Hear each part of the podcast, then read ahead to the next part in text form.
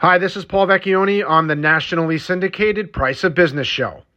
And I'm the founder and CEO of Long Island Prevention and Resilience Enrichment Program, Long Island PrEP for short, a substance abuse prevention and mental health awareness company.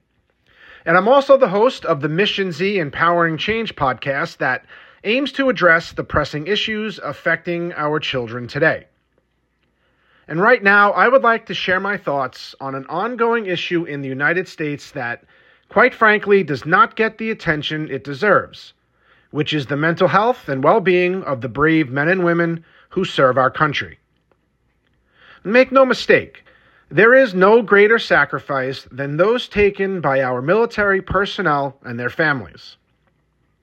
But an unconscionable fact remains that when many veterans return from overseas, many are cast aside by the country they come home to. Mental health issues, PTSD, and substance abuse are all more prevalent among vets. So it would only make sense that we care more for them than we do for the sacrifices they make. Recently, on the Mission Z Empowering Change podcast, I had the pleasure of speaking with Deb Doherty and Mike Colton of DDS for Vets a nonprofit organization whose goal is to bridge the gap between the services returning vets are entitled to.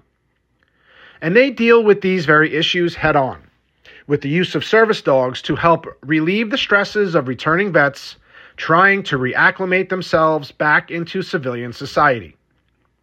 A specific veteran, the benefits of the dog.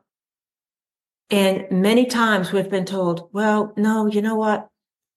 Give the dog to someone else. They put, you know what? There's someone else worse than me. So, you know, and, and we run into that all the time. They're always thinking about somebody else, but it's almost like they can't get past that they are, it's mm. time for us to serve them. Right. And they have a real hard time with that. And um, so that's what we, we break through that barrier. Sure. With millions of veterans now living their lives among us, the task of making their transition back into civilian life can be daunting. But does any other cohort of servants deserve the attention, the help, and support of the American people more than those risking their lives every day so that we can enjoy ours? I don't think so. And it's time we all made it a point to let them know it. Thank you for listening. I'm Paul Vecchione, the founder and CEO of Long Island PrEP the host of Mission Z Empowering Change, the podcast. Nope, take two.